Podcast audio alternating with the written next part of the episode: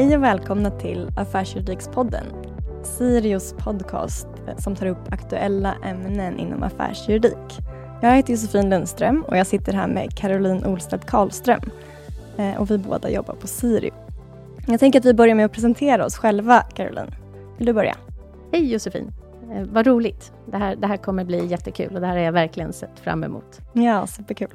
Eh, Caroline heter jag, som sagt. Eh, jag arbetar på Sirio. Jag är ansvarig för den dataskyddsgrupp som vi har på Sirio, som vi båda två arbetar inom. Eh, jag är delägare här. Jag är också ordförande i någonting som heter Forum för dataskydd, eh, där vi arbetar mycket. Det är en ideell organisation, men det är ju också med direkt fokus på dataskyddsfrågor, på hantering av personuppgifter och framför allt på hur man löser eh, de olika utmaningar som, som just nu dyker upp. Eh, på så vis så kan man väl säga att jag lever och andas dataskydd hela tiden. Jag tycker att det är fantastiskt roligt och det finns så otroligt mycket att göra just nu. Eller hur? Ja, verkligen. Eh, mycket intressanta frågor och vi kommer ta upp en del av dem idag. Jag kan presentera mig själv lite kort. Jag heter Josefin Lundström och jobbar här med Caroline. Eh, jag jobbar mycket med dataskydd eh, och eh, även andra frågor som, som rör IT och kommersiella avtal. Och, ja, jag har jobbat här som biträdande jurist i snart två år nu. Ja, ska vi gå in på vad vi ska prata om idag, Caroline? Hur tycker du det låter? Ja, vad bra. Och som vi redan har sagt, så arbetar vi ju väldigt mycket med dataskydd båda två.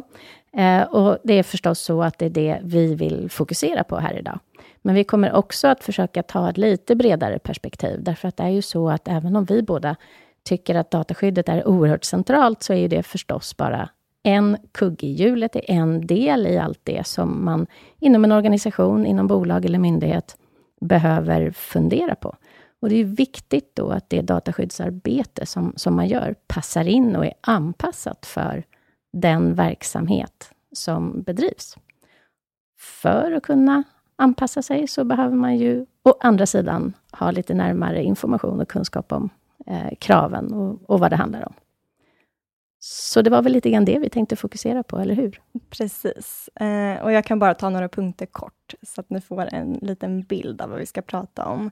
Eh, det har kommit ett stort rättsfall eh, som, eh, om man är lite insatt i dataskydd, så har man nog inte missat det. Det heter Schrems 2 och självklart kommer vi att gå igenom det och diskutera rättsfallet, vad det egentligen betyder och dess konsekvenser. Vi kommer även att prata om eh, den Europeiska dataskyddsstyrelsen som kommer med en ny vägledning om personuppgiftsansvar. Vi kommer prata lite om att Datainspektionen har godkänt eh, bindande företagsbestämmelser eh, för första gången i Sverige. Eh, och sen så kommer vi även diskutera några tillsynsavgöranden. Vi kommer diskutera Statskontorets granskning av Datainspektionen och slutligen ta upp några övriga punkter som vi tycker är bra att ha med sig. Så det blir kul, tror jag. Precis. Det finns bara en utmaning hur gör vi det här kort och koncist? Exakt. ja. ja, vi startar. Exakt. Vi börjar helt enkelt med det här rättsfallet, Schrems 2, eh, som EU-domstolen eh, meddelade sin dom i den 16 juli, mitt i sommaren.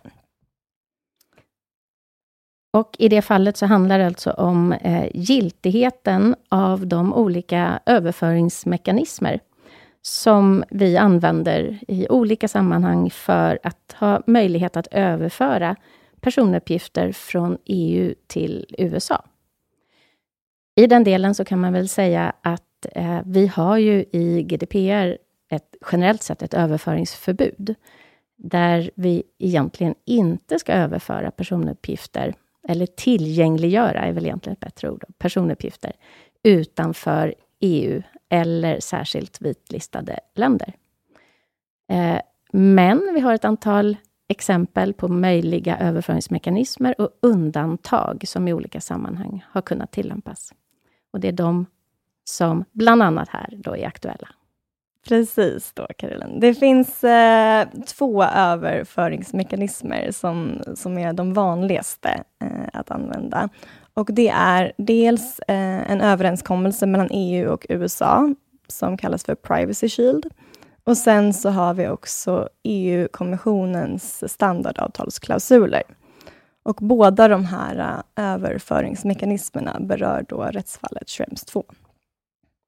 Precis, och vi kanske ska lägga till där då, eh, Schrems 2 kallar vi ju alla rättsfallet, därför att eh, det här helt enkelt bygger på ett klagomål som dataskyddsaktivisten Maximilian Schrems, en, en gång i världen en österrikisk student, eh, lämnade in till den irländska dataskyddsmyndigheten, och det är faktiskt redan 2013.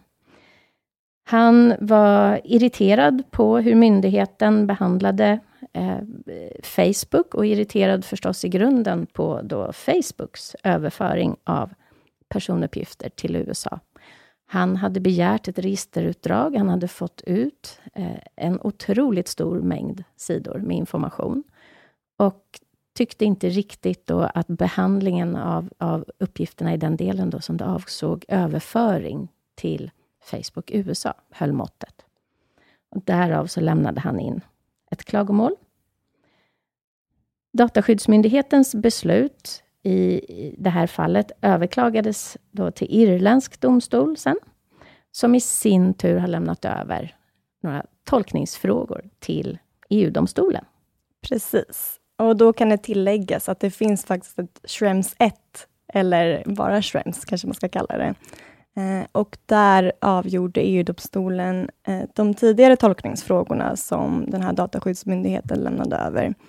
Och det som hände då var att de ogiltigförklarade eh, Safe Harbour-mekanismen som är föregångaren till Privacy Shield.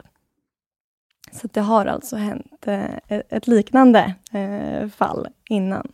Och eh, nu har alltså EU-domstolen även prövat Privacy Shield. Och eh, om man ska dra lite lärdom av historien här och se jämfört med vad som händer nu, så kan man väl då konstatera att vi kan börja se en, en röd tråd här. Eh, den, det överföringsförbud som helt enkelt som ligger i GDPR har ju då varit föremål för omfattande förhandlingar mellan EU och USA. Eh, med handelsdepartementet främst då i USA. Där man har försökt lösa den här frågan för att just möjliggöra trygga överföringar till USA på ett bra sätt, trots att då den amerikanska rättsordningen i annat fall egentligen inte har betraktats som tillräcklig när det gäller skyddet för personuppgifter. Så de personuppgifter som vi skickar ut på ett eller annat sätt från EU, som vi tillgängliggör då i andra jurisdiktioner, har vi ett behov av att säkerställa att man i mottagarlandet fortfarande eh, ger oss EU-medborgare åtminstone ett, ett likartat eller motsvarande skydd. Och här har det då föregått genom årens lopp ett antal förhandlingar. Safe Harbor var då den första lösningen på hur man skulle kunna överföra det här på ett bra sätt. Och bolag som då var Safe Harbor-certifierade ansågs då eh, va, vara gröna, kan man säga, som mottagare till uppgifterna. Man kunde lita sig mot den certifieringen. Tills dess att vi hade eh, Schrems-målet då, som ogiltigförklarade den. Och sen därefter så skedde ju då förhandlingar eh, mellan, mellan, EU och USA igen, och vi fick då Safe Harbor 2, det vill säga det som var Privacy Shield. Privacy Shield har inte heller, kan man säga, hanterats helt smärtfritt, utan det har ju varit, det har förekommit en del kritik här under årens lopp mot även den certifieringen. Precis. Eh, och det som har hänt nu då i Schrems 2 är att även Privacy Shield har ogiltigförklarats av EU-domstolen. Eh, och eh, EU, EU-domstolen grundade den eh, domen bland annat på att eh, det amerikanska rättssystemet inte ger ett tillräckligt skydd för EU-medborgares personuppgifter och att de inte heller får tillgång till effektiva rättsmedel. Och Det här innebär ju i praktiken att eh, det går inte att överföra personuppgifter till USA baserat på Privacy Shield. Mm.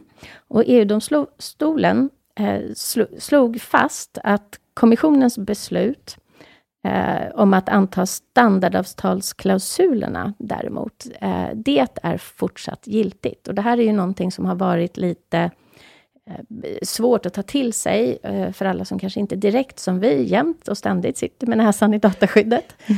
Så, så, har det varit lite svårt att förstå de här skillnaderna.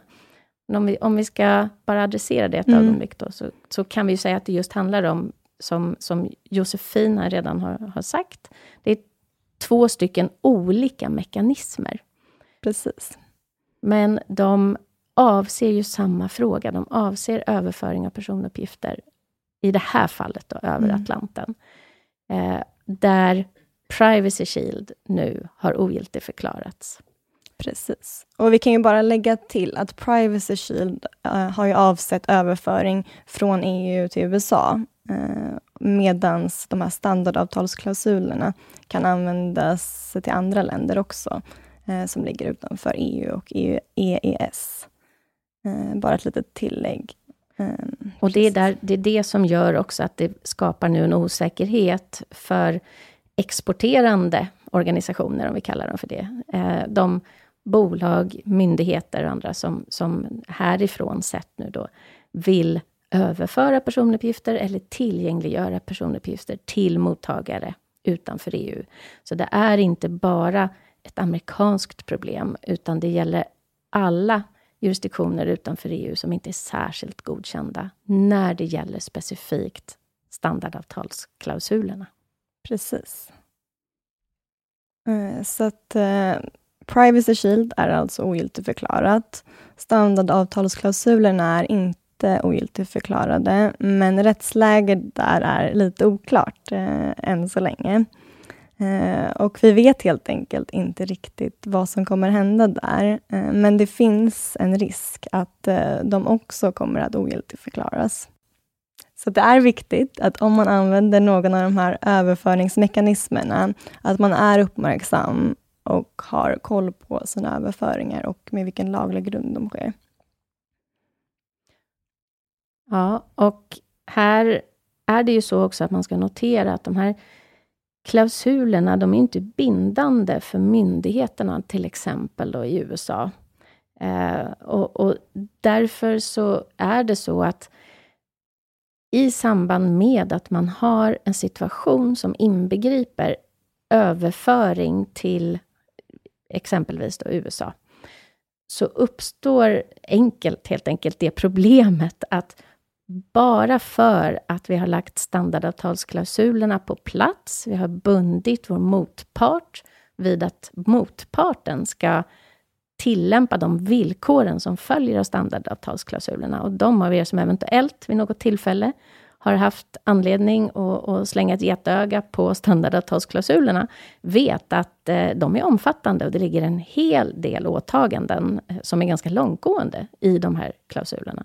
Så det är också viktigt att inte mottagarna bara, om vi säger så, eh, signerar avtalet och lägger det i en byrålåda, utan här är det viktigt att man verkligen följer upp och säkerställer att alla de här åtagandena fullföljs på mottagarsidan. Men även om man har gjort det, så är det alltså ingenting som säger att amerikansk myndighet i, i till exempel ett, ett ärende som avser nationell säkerhet eller någonting sådant. De är alltså inte bundna, de är inte begränsade av vad som följer av klausulerna, utan amerikansk lag och amerikansk rätt till att efterforska information i vissa sammanhang, den gäller oaktat av vad vi har försökt att binda motparten till här.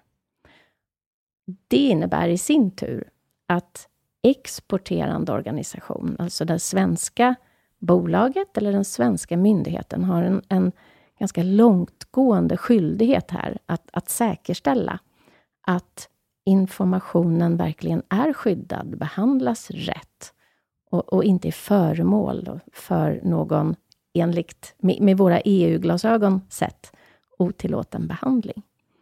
Exakt. Och här är en bra sak att komma ihåg att EU-domstolen faktiskt eh, grundade sitt beslut om Privacy Shield på att eh, det amerikanska rättssystemet bedömdes ge ett otillräckligt skydd.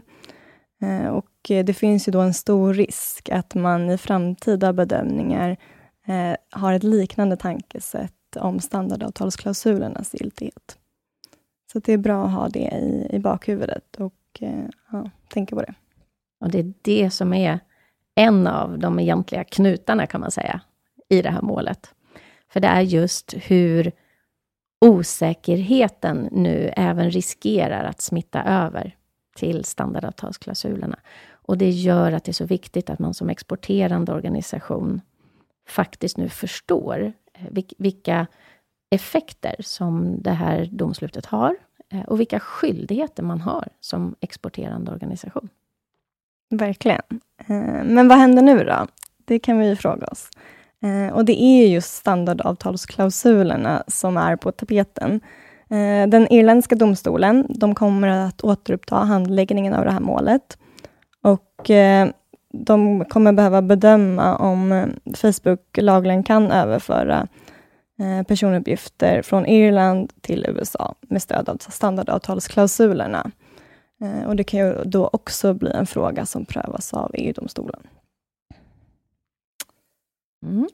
Och eh, om vi ska titta på den här domen i, i praktiken nu då, så kan vi säga något eh, om också att det här om, om, vi börjar i den enklaste ändan, så, så innebär domen i vart fall att överföringar inte längre går att stödja på eh, Privacy Shield, det vill säga exporterande organisation kan inte längre luta sig tillbaka och konstatera att eh, här finns någon tillämplig överföringsmekanism.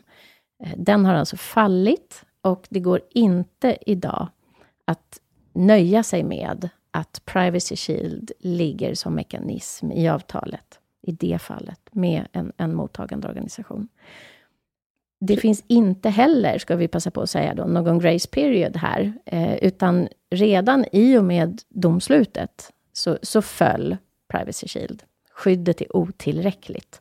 Jag vet att det är många som försöker, man, man har frågat, man har ställt frågan, man försöker kontakta eh, tillsynsmyndigheterna och, och få klart hur lång period man faktiskt har på sig här.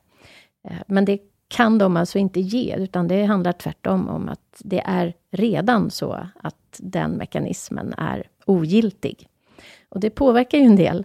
Det, Verkligen. Det, det påverkar hur man ska förhålla sig till det här som, som organisation.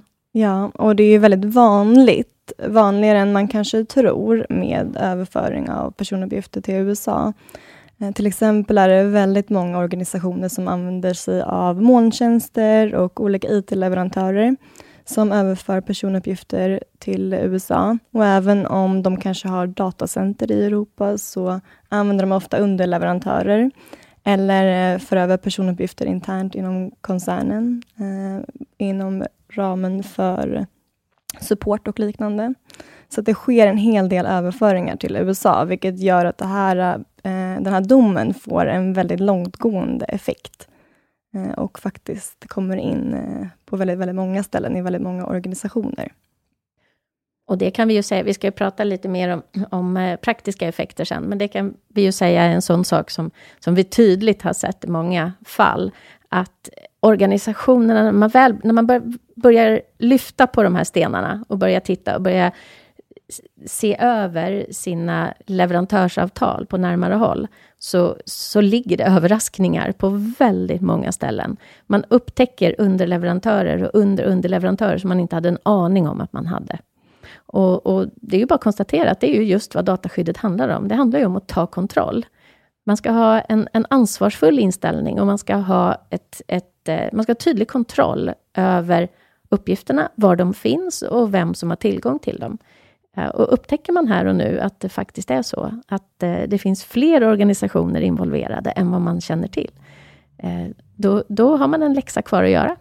Precis, det kan ju faktiskt vara en positiv sak att man får en bra chans och spark i baken att städa upp och verkligen se till så att man har kontroll på all personuppgiftsbehandling man har i organisationen.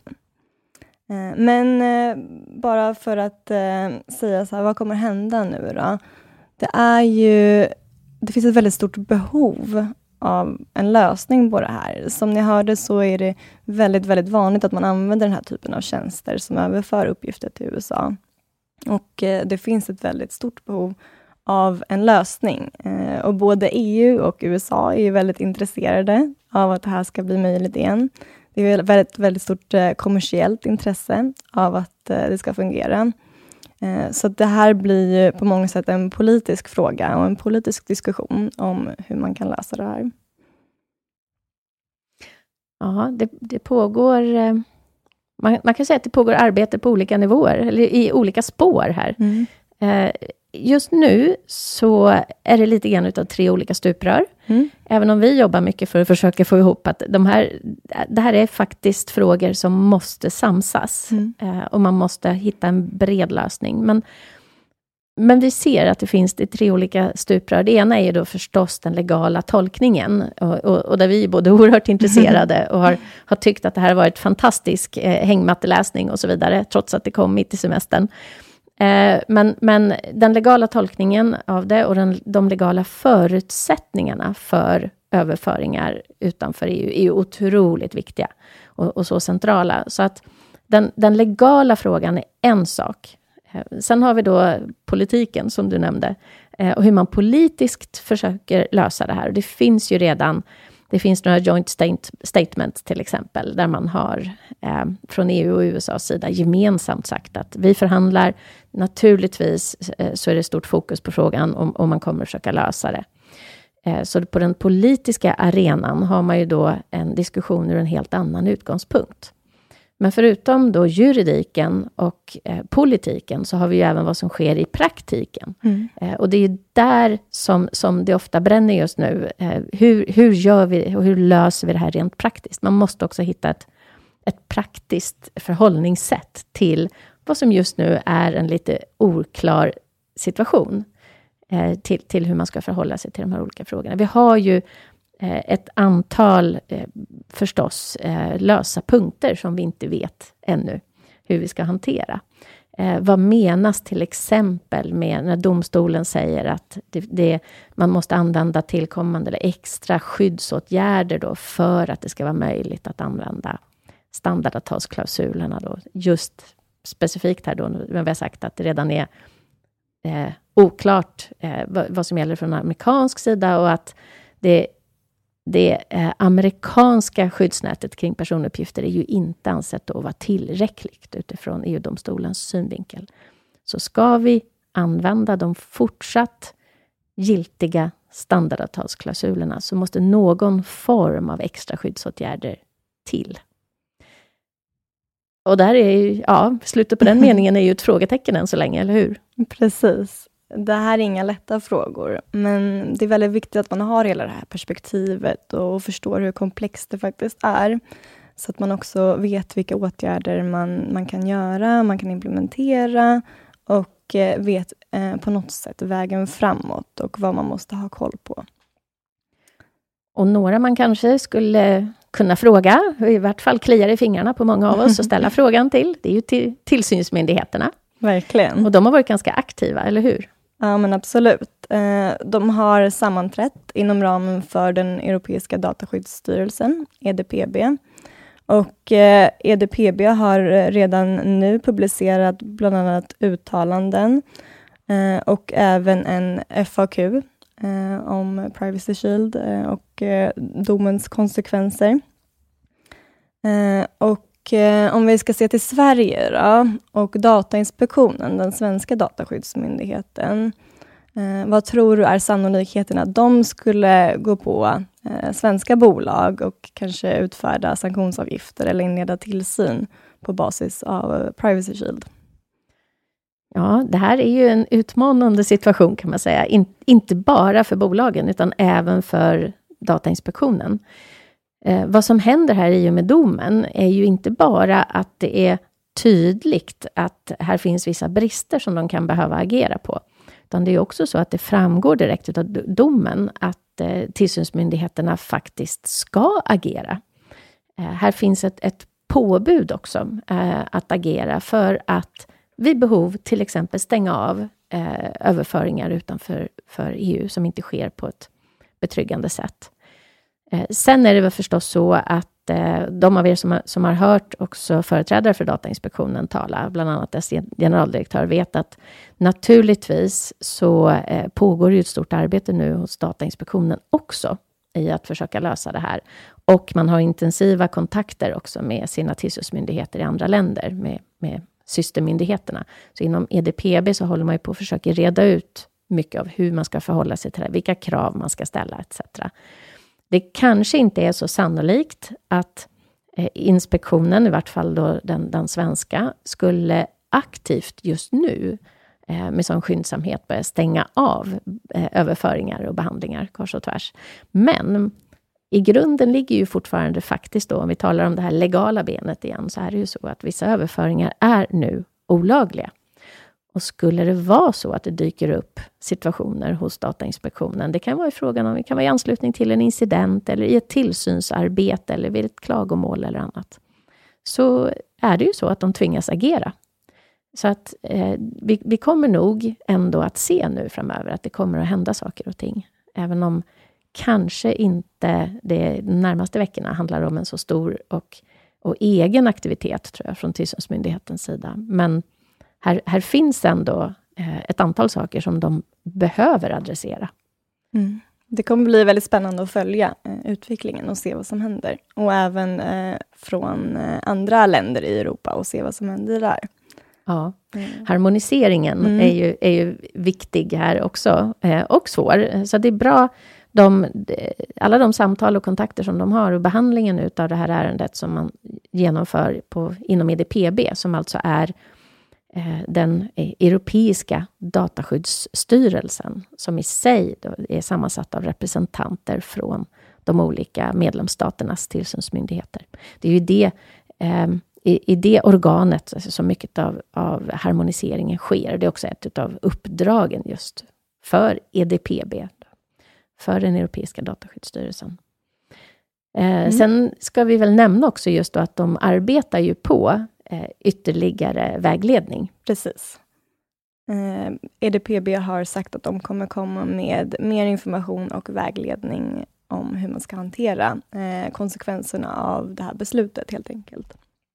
Så det ser vi fram emot. Och kanske även lite mer vägledning från Datainspektionen, eh, hoppas vi på. Ja. Precis. Men vi får se. Men eh, tills dess så tänkte vi att vi kan ge några praktiska tips om, om vad man kan göra i organisationen och vad vi tycker att man borde prioritera just nu. Ja, så i det tredje stupröret då, vad, vad, vad, gör man där och, och vad behöver man göra? Ja, förstås så är det ju så att man måste börja med att skapa sig den här översikten och förståelsen som man egentligen alltid behöver ha för all den behandling av personuppgifter som, som sker.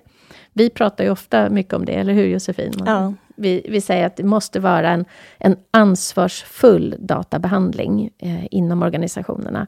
Och för att vara ansvarsfull, för att kunna ta ansvar, för att kunna just säkerställa vad, vad man faktiskt sysslar med inom organisationen, så måste man ha information.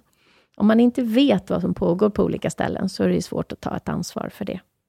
Och i det här fallet så handlar det ju specifikt om att, att skapa översikt eh, över just vilka behandlingar då som, som eh, är berörda med anledning av domslutet här. Vad, vad ser vi för... Har vi Privacy Shield i några av de avtal som, eh, som vi just nu har på plats med underleverantörer? Eller har vi standardavtalsklausuler eh, på plats? Eh, vi ser ju eh, att det i första hand naturligtvis finns ett fokus på Privacy Shield, för att den är tydligare. Eh, och att det är där man börjar. Eh, men, men vi tycker att det är viktigt att man givetvis listar allting och att man har en, en god ordning där. Det här kan ju i sig innebära ett ganska stort arbete. Vi, vi ser att det pågår mycket inom många organisationer. Verkligen. Och det, det är ett kartläggningsarbete i sig. Verkligen. Det är ingenting man gör på en dag kanske, men desto viktigare är att eh, faktiskt ha det här på plats. Så att man har någonting att utgå ifrån. Och i det fall till exempel standardavtalsklausulerna skulle ogiltigförklaras, så är det en otrolig fördel om man då har eh, redan gjort den här utredningen och vet, okej, okay, men de här, de här personuppgifterna överför vi eh, med standardavtalsklausulerna som laglig grund.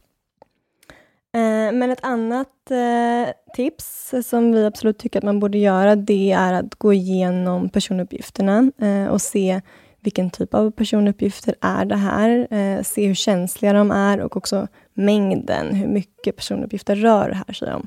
För att lätt kunna bedöma eh, känsligheten och sårbarheten eh, för de aktuella uppgifterna. Precis, och det är ju ehm, det är förstås så att, att Eh, att göra en riskbaserad analys här på något sätt, det är inte riktigt, det är inte relevant ur ett legalt perspektiv, eh, i vart fall om vi skulle se utifrån, utifrån skrivningarna. Eh, men, men i praktiken så är det ju förstås det det handlar om, och som alltid, eh, det dataskyddsarbete som görs eh, inom ramen för eller under GDPR, så handlar det ju alltid om en, en riskbaserad tillämpning. Eh, det är inte möjligt att genomföra det här arbetet på något annat sätt egentligen. Eh, och, och det finns ju också eh, på andra ställen i GDPR särskilt inskrivet. Men här är det viktigt att göra en riskanalys för att överhuvudtaget kunna komma framåt. Och att identifiera naturligtvis om det finns några stora överföringar, centrala överföringar, Eh, eller stora dependencies. Det kanske är så att man är väldigt beroende i vissa fall av några amerikanska underleverantörer, där man just ser att Privacy Shield har fallit. Eller av underleverantörer från någon annan jurisdiktion, där vi ser att vi idag tillämpar standardavtalsklausulerna och kan behöva se över eh, hur de tillämpas och hur, eh, vilka analyser och vilket stöd vi då har gjort i samband med när vi träffade det avtalet och så införde en tillämpning av standardavtalsklausulerna. Så det är viktigt att man ändå genomför det här arbetet på ett bra sätt och skaffar sig en bild av var man ser att de största riskerna ligger. Därför att i sig är det ju också så, ingen organisation har ju eh, ett eh, oändligt eh, antal resurser, utan naturligtvis så får man ju börja här någonstans och beta av uppifrån och, och hantera de större frågorna först. Mm, verkligen. Man måste försöka prioritera eh, och sen helt enkelt beta sig neråt på listan. Eh, vår, vår nästa punkt eh, är lite mer hands-on. Eh, om man överför personuppgifter eh, med Privacy Shield som laglig grund, så måste man helt enkelt upphöra med den överföringen. Det är eh, inte lagligt längre. Eh, och försöka byta ut, eh, se om man kan hitta en annan eh, tillämplig överföringsmekanism. Och, här är det ju lite knepigt med standardavtalsklausulerna, så att i det fall man skulle bestämma sig för att använda dem, så är det väldigt viktigt att fortsätta följa rättsutvecklingen och försöka skaffa sig en uppfattning om hur kraven på, på klausulerna eh, uppfylls i den jurisdiktion där man överför personuppgifter till. Eh, och verkligen, i det fall man, man bestämmer sig för att använda dem, också vara medveten om risken och hur man hanterar den och vad man kan göra. Eh, för att hantera det. Mm. Och här kommer ju den här spännande frågan in, för oss spännande frågan, mm. om vad är ytterligare skyddsåtgärder? Precis. Eh, för att då täcka upp, om vi säger så, kring Eh, de, de eh, standardavtalsklausuler som man antingen redan sedan tidigare har tillämpat, eller nu då eh, om, omvandlar avtalet till att innefatta. Eh, så, så är det ju viktigt att man då just tar det här bredare perspektivet. Vi vet utifrån eh, domen då i Schrems 2 att det är så att någon form av ytterligare skyddsåtgärder kommer behövas när det gäller då särskilt överföring till USA, som är det som var aktuellt här. Men vad det innebär, det mm. återstår ju att, att se. Det finns inte just nu några, några förtydligande uttalanden. Domstolen valde att stanna där. Man, man gav oss inte någon ytterligare ledning. Eh, det finns ett behov av ytterligare skyddsåtgärder, eh, men, men inte mer än så. Eh, och på samma sätt så har ju då EDPB eh, och sen även då den svenska Datainspektionen avvaktar ju här just nu då vad, vad EDPB kommer med i sin ytterligare vä vägledning. Eh, men än så länge i de FAQ som du nämnde så, så får vi inte heller veta någonting. Eh, det vi tycker är viktigt är ju dock bara att man faktiskt eh, att, att, man förstår att någonting mer behövs. Eh, och här får man dels då just eh, monitorera helt enkelt, man får se över och vänta, avvakta, se vad vi får för ytterligare vägledning. Men kanske också själv ta ett eget ansvar för att faktiskt utföra nu och, och lägga vissa åtgärder på plats. Utifrån GDPR eh, så är det ju klart att information behöver alltid skyddas och vi måste, ha, vi måste säkerställa att vi har tillräckliga skyddsåtgärder på plats. Man, man, ska, man ska genomföra, man ska ha ett antal tekniska och organisatoriska åtgärder. Eh, och, och, eh, här är det, finns ju ingenting som hindrar att vi, vi eh, tillför nu ytterligare åtgärder i avvaktan på vad EDPB förhoppningsvis kanske kommer med. Eh, finns det ytterligare medel eller sätt att skydda uppgifterna så är det bara en fördel. Eh, sen är det viktigt naturligtvis att eh, åtgärderna också lirar i praktiken, så, att, så att vi inte snubblar här i verksamheten. Vi måste kunna rent praktiskt lösa Exakt. det här. Men det kan vara värt att, att just fundera över att försöka, det handlar ju också om hur man som organisation visar att man har tagit extra ansvaret. Man har försökt tillföra ytterligare åtgärder. Om det sen är eh, kryptering eller, eller vad det nu kan vara för någonting annat. Det, det är olika i olika situationer naturligtvis också, för vad som går att använda. Verkligen, men vi rekommenderar verkligen att försöka göra det man kan eh, och eh, börja agera nu helt enkelt. Eh, det finns ingenting att vänta på riktigt, även om rättsläget är oklart. Så att, ta tag i det och börja göra vad ni kan. En sak man kan göra, som vi rekommenderar, är att upprätta en handlingsplan för de olika kategorierna av personuppgifter som ni behandlar, baserat på den här riskanalysen vi var inne på tidigare. Och Då kan man till exempel ha olika kategorier för personuppgifter som man inte vidtar någon åtgärd för tills vidare. Eh, man kan ha en kategori som är att man ska upphöra med användningen av den aktuella tjänsten och börja använda en annan tjänst som inte innefattar överföring till USA. Eh, man kan förhandla med befintliga leverantörer om en lösning som innebär att personuppgifter inte överförs till USA. Helt enkelt sätta upp några olika alternativ och dela in de behandlingar ni faktiskt utför. Eh, återigen då kopplat till den här riskanalysen som, som ni gör. Vad är prioritet? Vad är de största riskerna? Vad behöver vi hantera nu och vad ska vi göra med de här olika behandlingarna för att hantera det? Mm. Och I de här olika analyserna så ska man inte glömma bort att eh, man också just... Det, det, här är inte någonting som sker på juristavdelningen. Eh, utan nu sitter vi alla i samma båt här och det är någonting som vi måste lösa tillsammans med naturligtvis då eh, verksamheten också. Eh, en del av de här skyddsåtgärderna som vi nämnde kan ju vara så att de har också en verksamhetspåverkan. Eh, det kan också finnas bra möjligheter att, att kanske komma med några helt andra lösningar. Eh, så det är viktigt naturligtvis att den taskforce, eller vad man nu har på plats, som, som eh, fokuserar på de här frågorna, är tillräckligt bred i Exakt. organisationen. Någon Exakt. man särskilt inte får glömma bort är ju naturligtvis dataskyddsombudet. Eller hur? De Verkligen. vill vi gärna slå ett extra slag för. Verkligen. Man bör ha, ha en konversation med samtliga. Eh, och vi ska bara säga att i det fall man bestämmer sig för en av de här kategorierna, eh, att man inte ska vidta någon åtgärd, det är ju självklart en, en risk med det. Eh, och man måste göra en bedömning även om man tar det beslutet och, och bestämma men hur länge ska vi avvakta med att vidta åtgärder och vad är riskerna med det här? Vad kan vi få för konsekvenser? Man måste liksom ha en plan även om man bestämmer sig för vissa typer av behandlingar att tillfälligt inte vidta en åtgärd. Bara viktigt att man har med sig det. Precis, så det är inte läge just nu att bara sitta på händerna och vänta. Det alternativet är inte är inte att rekommendera. Exakt, om det är något ni inte ska göra så är det det.